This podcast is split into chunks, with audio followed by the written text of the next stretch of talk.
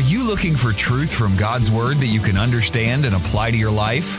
You'll find it today on Make It Clear with Dr. Stan Ponz. Listen now as Stan makes it clear.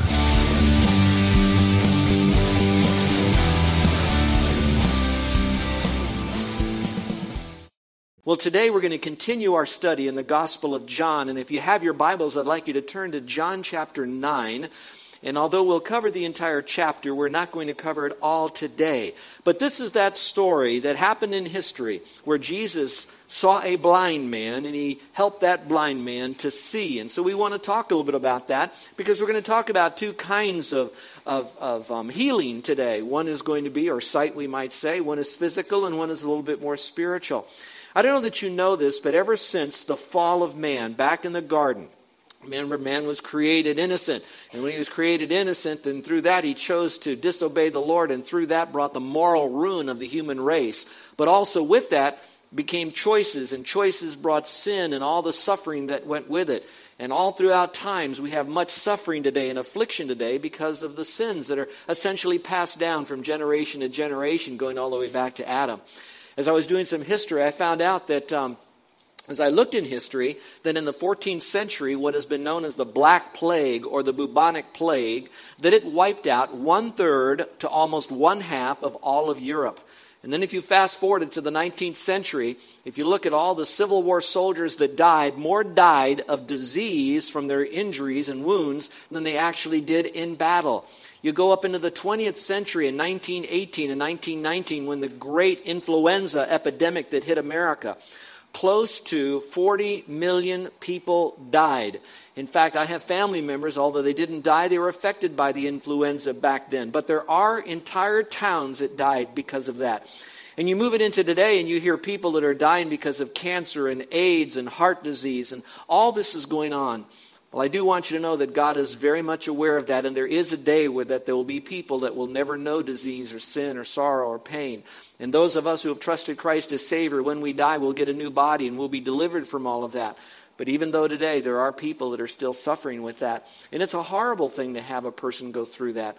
It is interesting, though, because you can go through Scripture and you'll find in the Old Testament that God, in spite of the results of sin and problems, that He would reach down and there would be certain people that He would choose to heal. Here's just a short list of them. You had Naaman who had leprosy, Hezekiah who had a terminal illness, the Israelites who were bitten by poisonous snakes. Then you had Sarah, Leah, and Rachel who were infertile. Then you had Job that had a debilitating infirmity. All these are individuals that had serious health issues, and God chose to bring about a healing. Not to mention that there were three people in the Old Testament that were dead, dead, dead, dead, dead, that came back to life, all because of the sovereign act of God.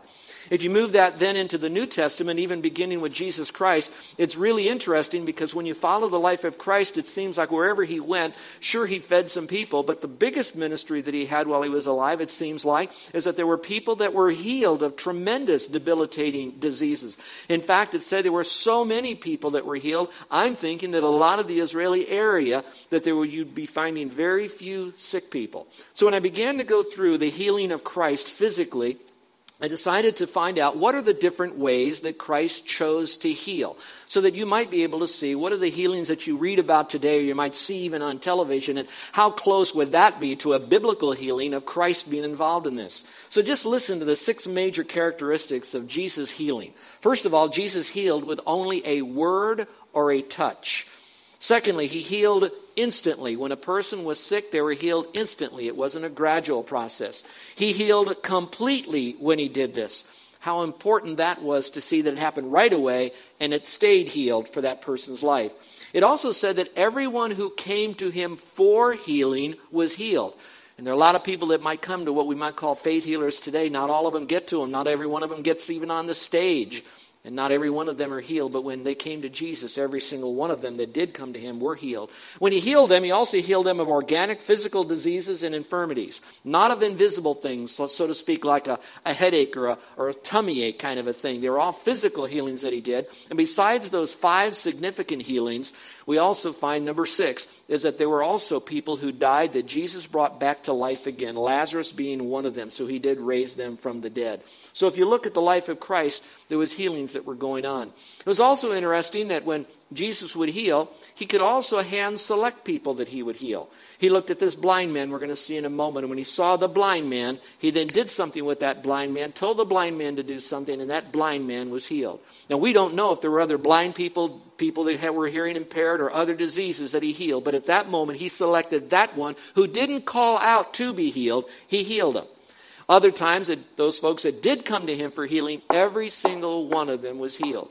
And I'm wondering if there's still something in that that's a veiled teaching on election and predestination in that where that there are those that God will select that will bring the message to that person, and that person will come to faith alone. And then you have the whosoever will that will come to Christ, and then he will save them as well. I don't know, but I'm just wondering about that.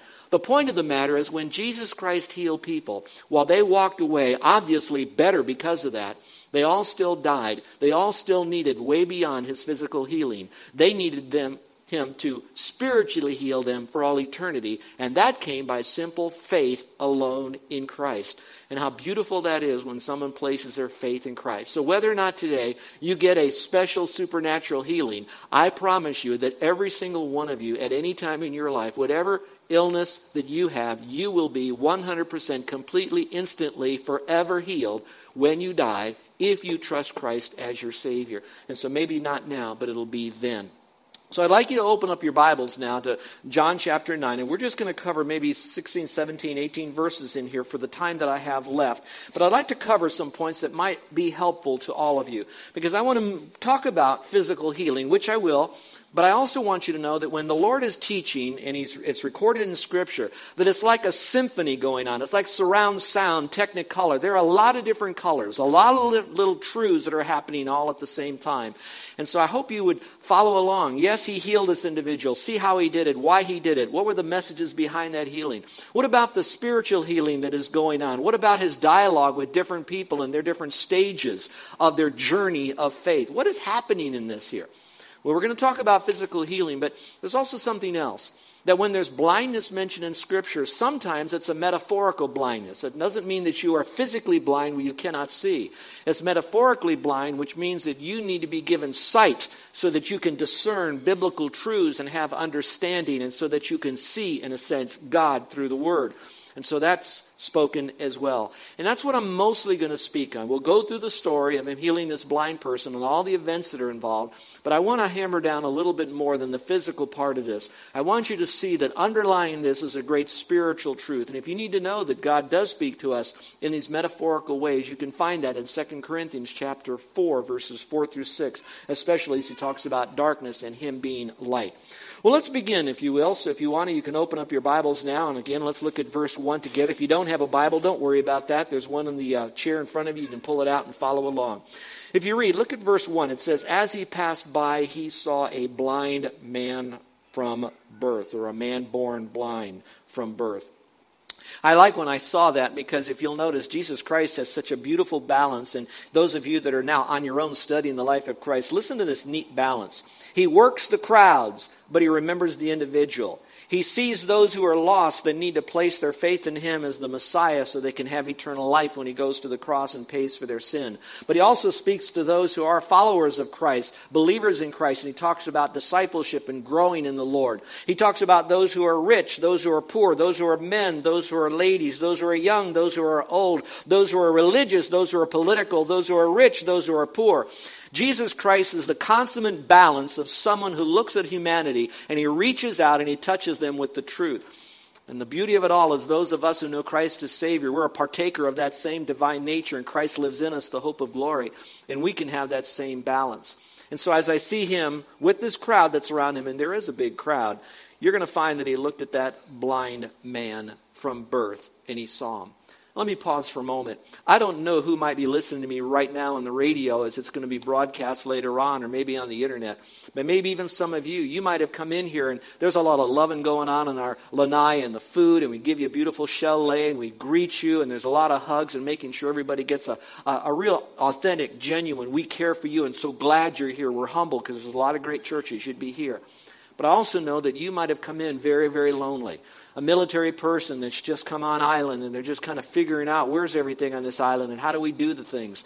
Those of you that moved to island maybe that are here because of business and you don't even know what doctor to go to yet and you've got issues and you're so, so lonely. Some of you might have come into this church for the very first time and, and you look at everybody here and they all look pretty strange, don't they? Well, you ought to look at them for 45 minutes every Sunday. I'm just joking. But the point is, is still this. You might feel very much alone. But I promise you, as much as we can as a church here, we never want you to be alone. But there will be the time that you will put your head on your pillow at night all alone. And I want you to remember that Jesus Christ can see through the mobs, through the crowds, and the multitudes of needs, and he sees you right now. And you know what? You came into this meeting. You are here today to worship. And I want you to know that today's message is as if you were all alone and he wants you to be healed of whatever it might be. And I'm not talking so much physical now, but that you might be given sight, spiritual sight, so that you can see forever in Jesus Christ. And so God cares for you wherever you might be. Well, to do this particular message, I want you to know that my greatest emphasis in today's message is not about physical healing, but it's about seeing spiritually. So, that first little blank in your outline, if you just want to put it in all capital letters, I want you to see this week and next week, we're going to talk about seeing spiritually. I want you to be able to see things about the Lord from a spiritual perspective. Now, to do that, I've divided up this chapter into two sections. One of it we're going to look at is what can hinder us from seeing spiritually and what will enable us to see spiritually. Now, I know that some of you are really into your outlines and you really like to make sure that's filled in. Let me give you a heads up on this, though. Instead of me just uh, dividing up this chapter and chopping it up and giving you four ways that might hinder us from seeing spiritually and four ways that might enable us to see spiritually, if I did it that way, I'd be all over the map on this particular chapter. What I've chosen to do is to give you these two areas, four points under each one, but I'm going to have to go back and forth in this outline because I want to go verse by verse through it. So you'll need to kind of lean into and listen to this so that you'll be able to follow along at least as, as clearly as we possibly can. So I want to talk about what might hinder us from seeing spiritually and what will enable us. So let's go to number one of the first section is what can hinder us from seeing spiritually. Well, let's go to the very next verse and we'll see what it says here. See if you can even pick it out. It says here, he saw the blind man from birth, and his disciples asked him, Rabbi, meaning teacher, who sinned, this man or his parents, that he would be born blind? So here's the first thing, the first truth that will hinder you from seeing spiritually, and that is when you have what is known as an either or thinking. In other words, you put God in a box. It's either got to be this way or it's got to be that way. And often when we do that, we really hinder seeing God from a third perspective because he often gives a third option. Some of you might remember the time when they brought up to him a coin that on one side had the face of Caesar on it. And so they were asking him, Who does this money go to? Does it go to Caesar? Who, who gets this money? Who, who has this money right here? And you know what he said? He gave him not the either or, he gave him a third option. And so maybe right now you're going through a situation in your life and you're wanting to see spiritually. It could be because you're looking at your life on an either or. It's either got to be this way or it's got to be that way. And I want you to know that God often has a completely new life in front of you if you'll center down on Him and say, Lord, will you now open up my options? Lord, I'm going to take you out of my little box and I'm going to have you kind of get bigger than that box so that I don't see just it's either got to be this way or that way. Because when we see it that way, we're going to have some real problems. Let's see what happens next. So he says that, and Jesus answered, He said, It was neither that this man sinned nor his parents sinned. And that's telling you that there is that third option, that it's not going to be just one or the other. Now, some of you, when you read this, I might need to talk a little bit about when you have a child and if that child would have some kind of deformity. Was there a sin involved in this? Well, first of all, this doesn't make a whole lot of sense when they're saying who sinned, this man or his parents, if he was blind from birth. Does that mean that this little fetus sinned in the mother's womb because he was born already blind? So did he sin then? So that doesn't make any sense. However, if you understand a little bit about some of the uh, outside Jewish teachings, they would look at some of the Old Testament and they would see some of the times when God would say that when there was sin, it would be passed down to the next generation. So, generally speaking, generally speaking, when there's a general sin, there will be a general result in the suffering of the next generation. And you can see that. Now, listen carefully. There are some that will say that if this happens, why did it happen to an individual? Does that mean then that the mother and father sinned? There are remote times in Scripture that the actual result of the sickness is related to the sin. Now, not necessarily from the womb, but it can happen. If you remember the story of Miriam, who was related to Moses, and she then rebelled against Moses' authority as leader of the Jews. And so when she rebelled, as well as did others, she then was given leprosy. So, in some cases, in some individual cases, there is that when a person sins and immediately goes back into that person as a result and have sickness. But I want to make sure you're very clear on this, parents. There is no scripture that will say that there's a direct result that every child that is deformed is because mom or dad committed a sin. I'm going to come back to that in this passage in a moment. But I would like you to know this that if a mom is carrying a child and is making wrong choices about what she does with her body, whether it's excess alcohol or whether it's drugs or whether it's excessive smoking, when it's affecting the body who's carrying the fetus, it can, and often does, have an effect on the child. And so there is a little bit of a corollary to this. Now, in this particular situation, we know that the Lord said, no, this person who is blind is not blind because of a sin, a specific sin of mom or dad, of the parent on this. So be very careful how you then project that everybody who's sick must be because there is sin in their life. Now, what I thought was so interesting is that when Adam's sin brought the moral ruin of the human race, and with it brought all the wrong choices, with, with, with that also brought in sin into the world, which also brings affliction and all the rest, that the Lord would still look at all that's happening and he would reach down and he would still say, While I did not cause it, I will now come, and my mercy and my grace will reach into your life and reclaim it. So I don't know what you're going through right now, whatever your physical situation is or with someone else. I want you to know that the grace and the mercy of the Lord is available to you. Common grace and specific graces for you. And that's why at the end of this, it's not so much about the healing of the individual. What it is about is the revelation that Jesus Christ is Almighty God and that He wants us to have an eternal relationship with Him so we can be redeemed out of that situation of sin and sickness in this world. And that's what's so beautiful about it. So, this either or. Let's go back to the passage now. It's really a neither. He says, um, It was neither this man that sinned nor his parents but it was so that the works of God might be displayed in him. So sometimes when there's that sickness, that there's a special working of God's grace that he wants to get glory through this. And there have been many times. How many of you have perhaps heard the story of someone who's been so badly crippled, born without arms and legs, but they were able to come to Christ in their mind, and while they did not grow more arms, more legs, that they took that deformed body but a mind that was turned toward Him, and that person has now lived a life that many people are turned to Christ, to righteousness, and they may never have a new body here, but they have a home in heaven. And this person is now giving glory to the Lord and saying, No matter what's happened to me, it doesn't really matter because Jesus loves me and I have purpose. There are no uh, mistakes with the Lord. We are all deformed in some way or another. And whatever we are, whatever we might have in our life, let's just pause for a moment and see God and say, Lord, how can I take with what I have and bring glory to you? And if you do, all of a sudden the floodgates of creativity, of how you can be more used of the Lord, will be opened up to you.